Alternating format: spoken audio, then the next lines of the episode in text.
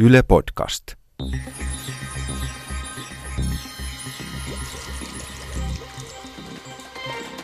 Tiede Ykkönen, Extra.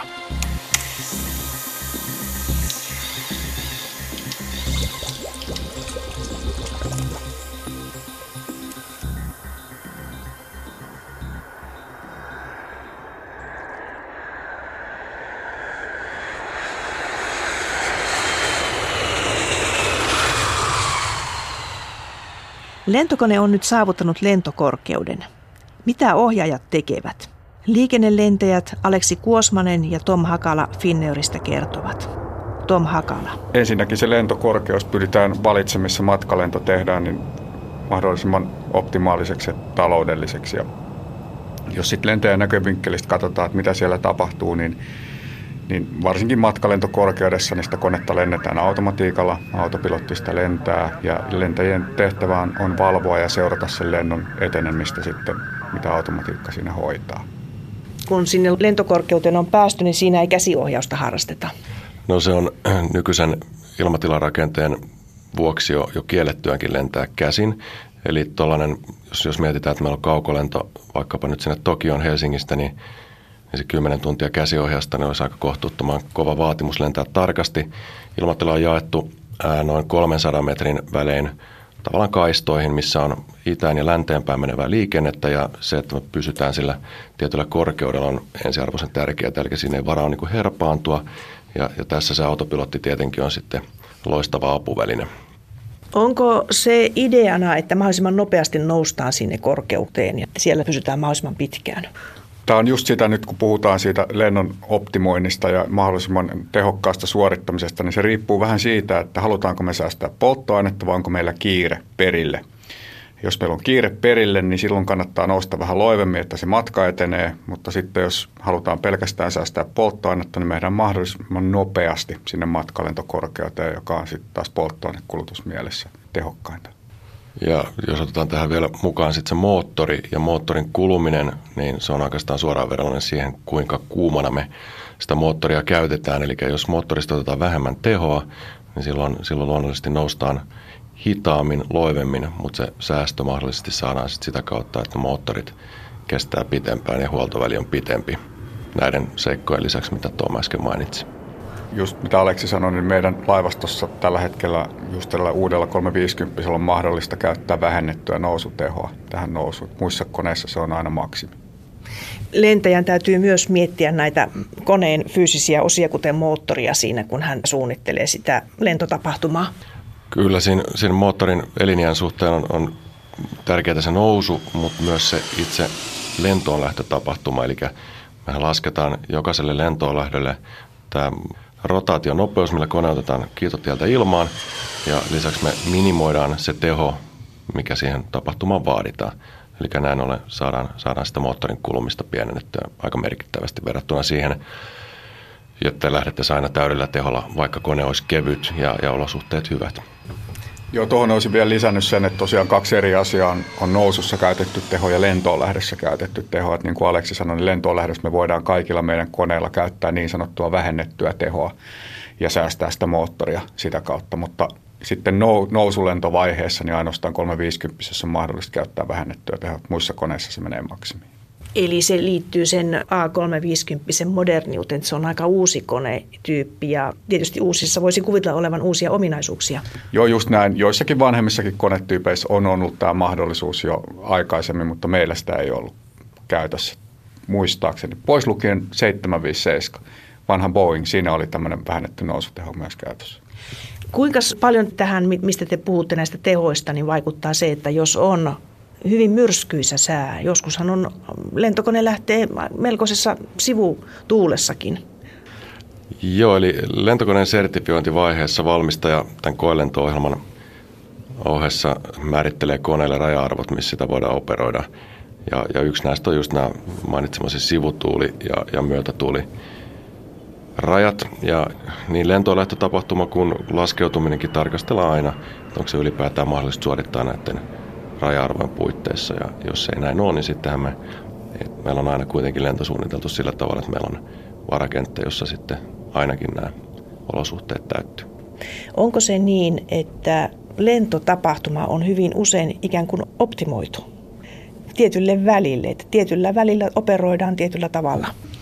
Kyllä joo, että niin kuin tuossa puhuin, niin yhä enemmissä määrin tietysti pyritään operoimaan taloudellisesti ja toki lentoturvallisuus on aina, aina tärkeintä operoinnissa, mutta sen jälkeen katsotaan taloudellisuutta ja, ja sen kautta tulee tämä optimointi erityyppisille lennoille, että se saattaa olla samalla reitilläkin eri päivinä erilainen se optimaalinen ratkaisu riippuen siitä, että onko sillä sinä päivänä kovat vastatuulet vai ei ja onko meillä esimerkiksi kiireisiä jatkomatkustajia seuraavaan paikkaan ja kaikki tämä vaikuttaa siihen, että miten se lentokorkeus ja nopeus sitten valitaan se, juuri sen päivän kyseiselle lennolle.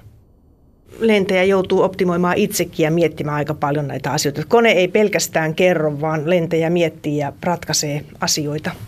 Kone ei sinällään kerro yhtään mitään, eikä, eikä autopilottikaan tee yhtään mitään, jos se sille kerro, mitä, mitä hänen halutaan tehtävän. Ja, ja sitten kun parametrit on syötetty koneelle ja kerrottu sille, mitä, minkälaista lopputulosta me halutaan, niin silloin, silloin sieltä vastaus tulee. Niin, tämä on semmoinen jaettu vastuu, että meillähän on, on oma osasto, joka valmistelee ja suunnittelee lentoja ja, ja sitten heillä on oma vastuunsa tässä optimoinnissa ja sitten toinen osapuoli on lentäjät, joilla on sitten oma vastuunsa siitä, kun päästään liikkeelle sen koneen kanssa.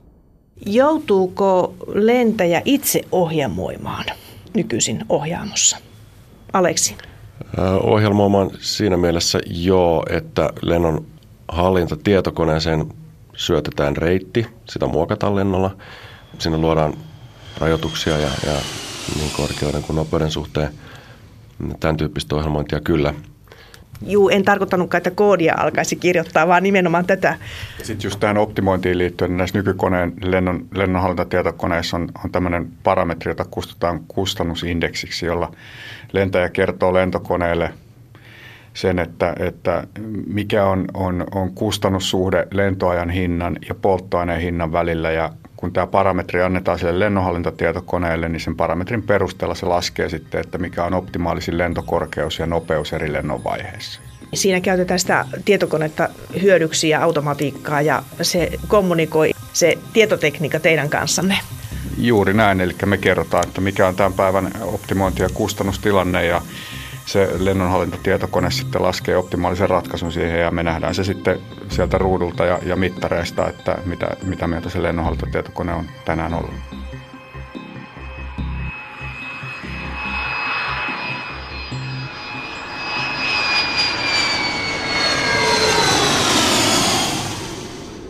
Kone on noussut yläilmoihin pilvien päälle.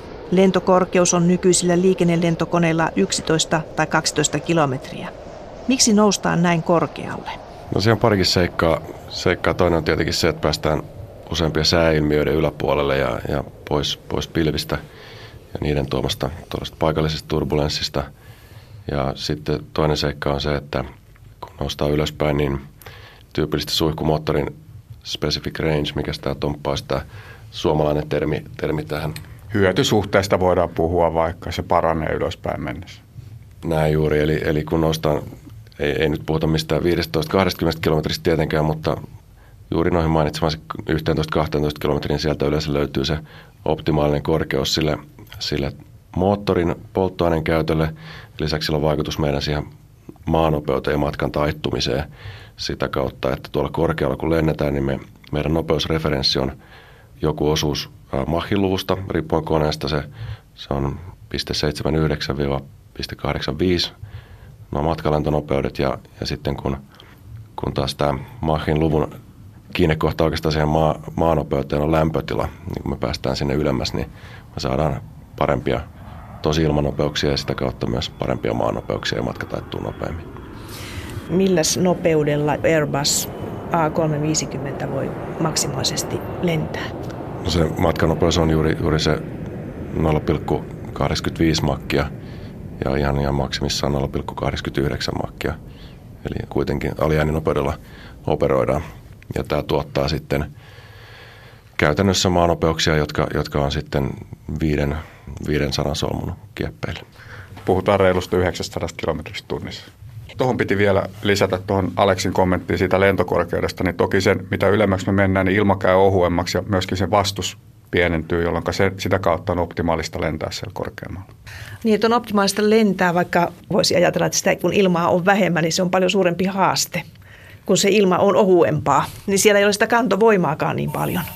Se on juuri näin ja sen takia täytyy lentää lujemmin, että, lujempaa, että me saadaan sen saman ostovoimaa aikaiseksi. Kun avaruuslaitteet menevät ihan tuonne tosi kauas, niin kuinka pitkälle tällä lentotekniikalla voitaisiin mennä? Joo, lentokorkeus on noin 13 100 metriä, missä maksimaalisesti 350 lennetään. Onko joku erityinen tilanne, milloin mennään noin korkealle?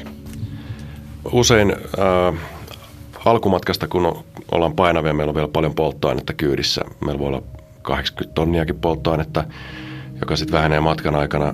Laskus meillä tyypillisesti on joku ehkä 6000 kiloa, niin, niin se paino vaihtelee reippaasti sen lennon aikana ja alussa kone ei pystykään nousemaan noin korkealle.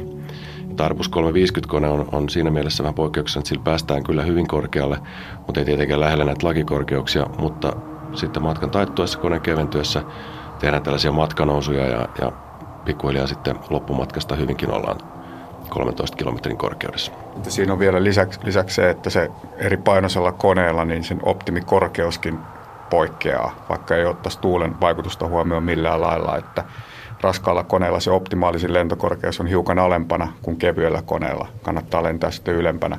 Sen lisäksi tähän tulee sitten soppaan niin sanotusti mukaan tuulten vaihtelut, eli tuulet voi olla eri korkeuksissa ihan päivittäin eri suuruisia, että jonain tiettynä päivänä kannattaa kevyelläkin koneella lentää huomattavasti alempana, jos saadaan parempi myötätuuli sieltä.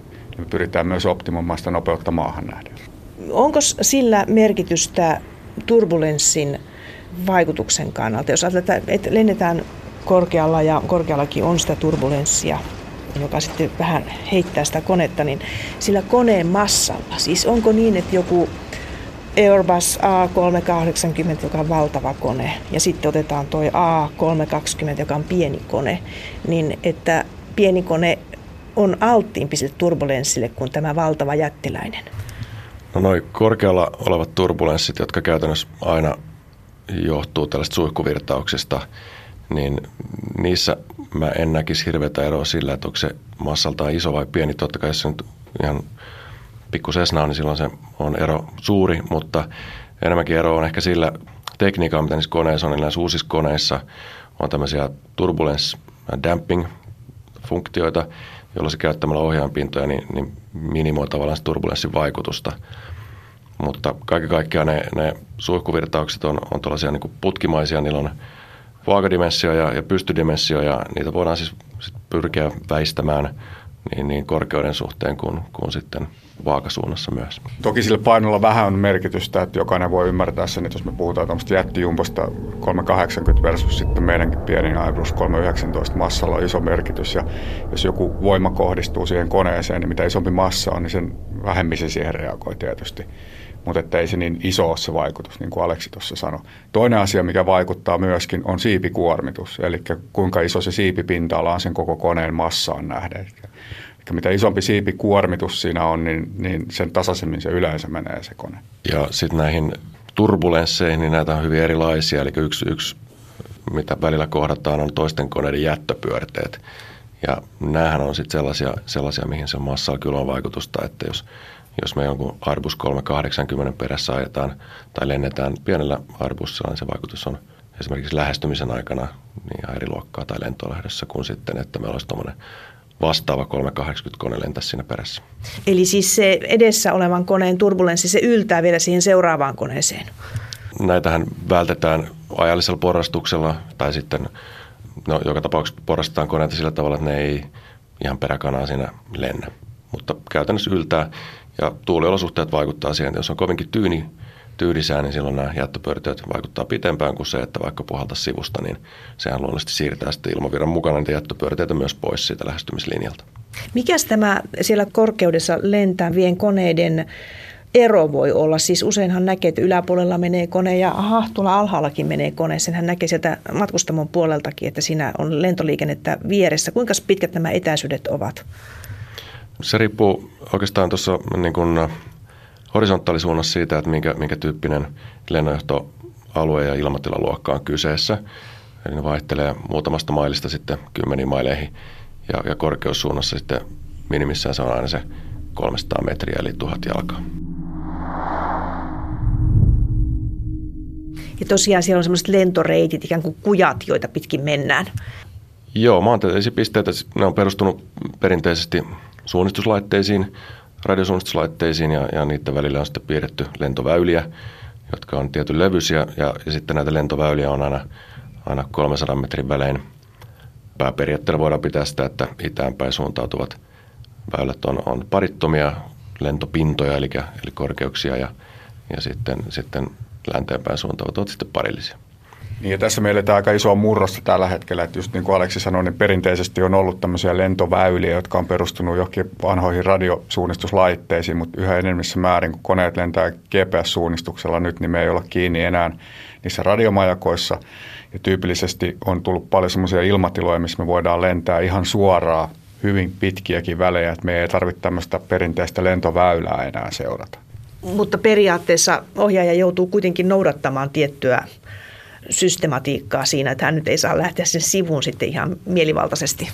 Ei, lento suunnitellaan tiettyä reititystä pitkin ja se reititys on tiedossa lennonjohdollakin ja lennonjohto olettaa meidän lentävän myöskin sitä reittiä pitkin, mutta sitten me voidaan itse pyytää, että lennonjohto voi tarjoa oikasuja, eli saadaan niin sanotusti mutkia suoriksi, mutta että se on ainoastaan lennonjohdon luvalla, että me voidaan sitten poiketa siitä nämä oikaisut on just sitä yksi osa sitä lennonaikaista toimintaa, eli pyritään löytämään se mahdollisimman suora reitti. Voi olla jotain sellaisia rajoitusalueita, sotilasalueita, mitä valtiot ei halua, että niitä yli lennetään. Ja jos näin esimerkiksi ei ole aktiivisia, niin silloin me mahdollisesti saadaan tällaisia oikaisuja ja säästetään minuutti, minuutti kaksi. Ja tämä tarkoittaa luonnollisesti sitten aina polttoainesäästöä.